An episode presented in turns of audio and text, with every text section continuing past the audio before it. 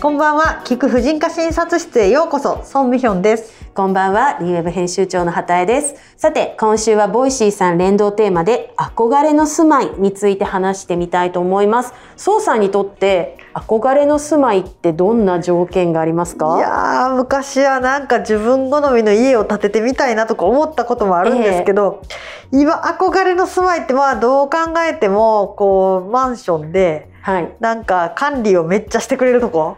わかります。もう働いてるとそうなりますよね。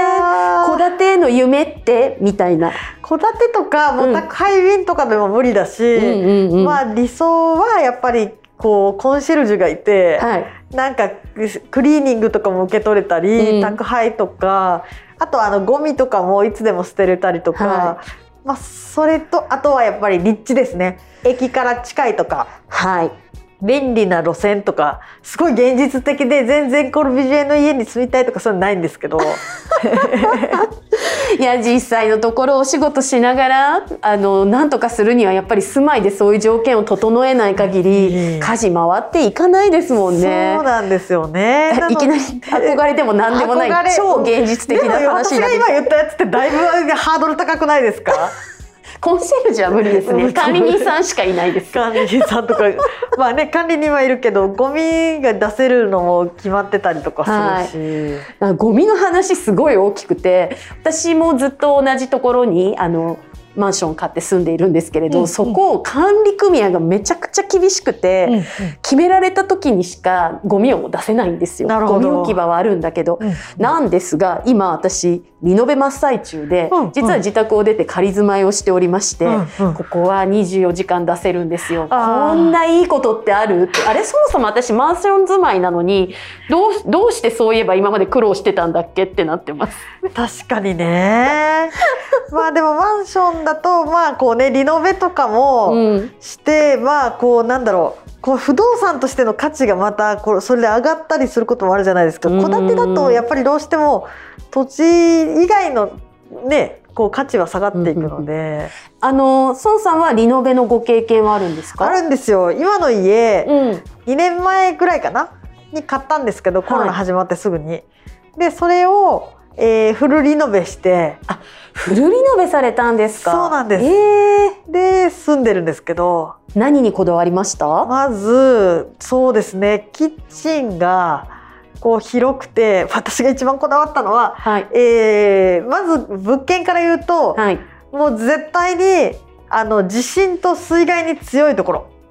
いきなり基本から行きましたね。私はあのーこう阪神大震災経験者なんで。そうでした。あでもうん地震がどうこうとかは困るのと、はい。あとこううち神戸なんですけど昭和13年に阪神大水害っていうのがあってはい。あの谷崎潤一郎の「ささめ雪」にも出てくるんですけどすごい大水害が起こった場所なんですよ。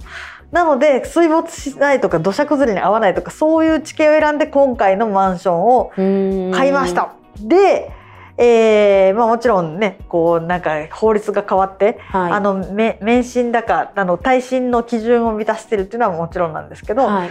でリノベする時にこだわったのが、まあ、いきなり生活に戻るんですけど、えええ家事特に料理とか洗い事とかをしながら、えっと、子供がリビングでいるのとこうなんていうの対面できるえ。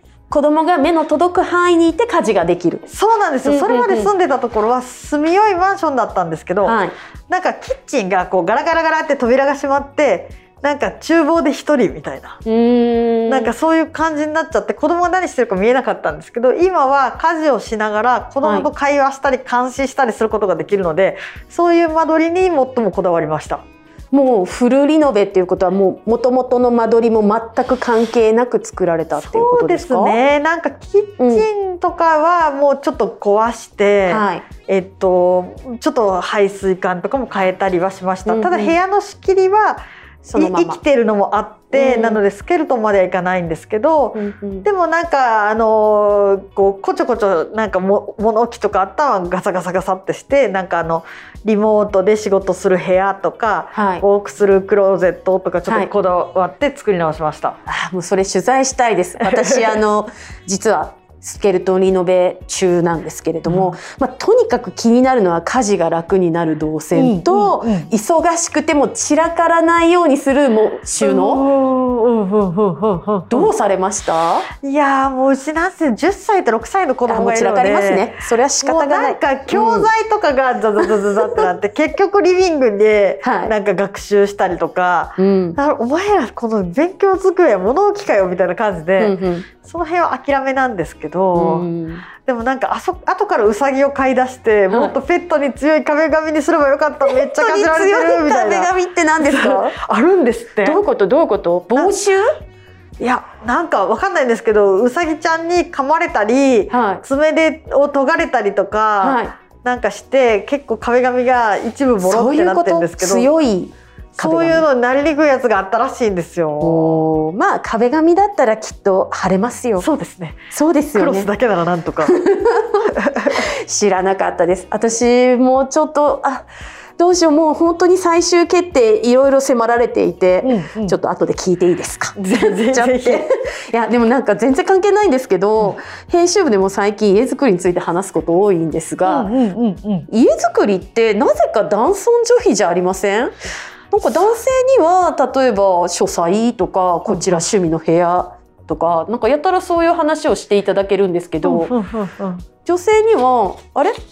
家事がしやすくなるスペース？みたいな。ここワーキングスペースですみたいな。ここでアイロンがけできますとか言われてあれ？私結婚してからアイロンがけなんて全部夫だわとかすごい思ったりして。なるほど。確かにそのリフォームとか、ハウスメーカーの業者が、うん、なんか旦那さんの方には、はい、こうその趣味のことをやってきて、はい、奥さんにはなんかあんたがあのお三丼の係でしょみたいな扱いをする。これよくネットで話題になってますけどリアルでもやっぱそうなんですね。なんかまだまだそういう感じでしょうかと思いました。大体あの名刺も渡されないんですよ。奥様、奥様って言われたまんま、なんか名刺も渡してもらえなくって。でも多分10分ですね。なるほど。そのうちも私のことしか見ないです。もう力関係見て、あ、これ決定権あんのこの人だみたいな。きっと宗家もそうですよね。いや、もううちはもうはい。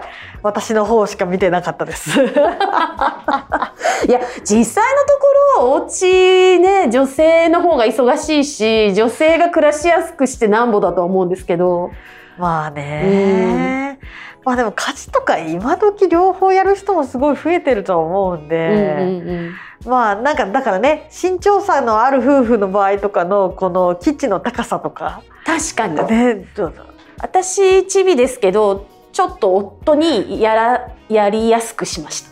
高めにした。まあ、低い方は台に乗れば大丈夫ですか？そうなんですよ。なんかおそらく自分がやりづらいとやらない理由になるじゃないですか夫にとって。そうなんですよね。それは嫌なので夫に合わせたよ。じゃあやってねっていう状態そう、うん、だからその辺もですねやっぱりこうリフォームの業者の方とかには、はい、こう男もやる気の出るキッチンを目指してほしいですよね。そうですね。あとはうちは夫が洗濯の担当なので、うん、洗濯動線をすごくよくしたかも。なるほど。洗濯か、うんいやまあ洗濯もいろいろ進化してますもんね。なんかね洗濯して干すまでは意外とやるんですよ。うん、だけどとにかく干された後の乾いた洗濯物を片付けができないんですよ。なるほどわかるめんどくさい。だから畳むのもど下手だしなので畳まずにポイポイこう下着とかタオルは置けるようにしかもこうリビングとかに一旦持ってこなくても片付くようにとかなるほどね、すごいいろいろ考えました。なるほど。なんかだって文句言っててももう仕方がないからそういう仕組みにお家しようかななんか私一回見たんですけど、はい、洗濯用の部屋があって干してるところが、うん、もうそのままクローゼットなんですよ。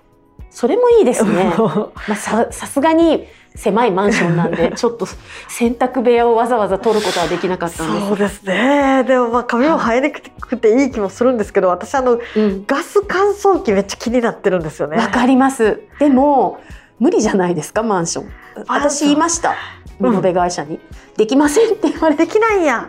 一応うちできなくはないけどそうなんですね。条件があるなんか子供部屋にいきなりそれを設置しないといけなくなって、それもどうかなみたいな。子供部屋にガス乾燥そう。ベランダとのね兼ね合いで。うちの編集部導入者めちゃくちゃ多いんですけれどとても評判がいいです。羨ましいです。いややりたいなそうだったんですねいいや孫さんもまだまだじゃあこれからいろいろこうお子さんが大きくなられた時とか考えていくフェーズがありそうですね。そうですね、うん、またちょっと畑江さんのお話も聞かせていただきたいです、ね、もう無事できることを祈っていてください。もう孫さんの憧れの住まいはあの実現した暁には私はがっつりルポに行きたいと思います。ぜひはいはいはい、うさぎも取材してください。はい。ではまた来週。また。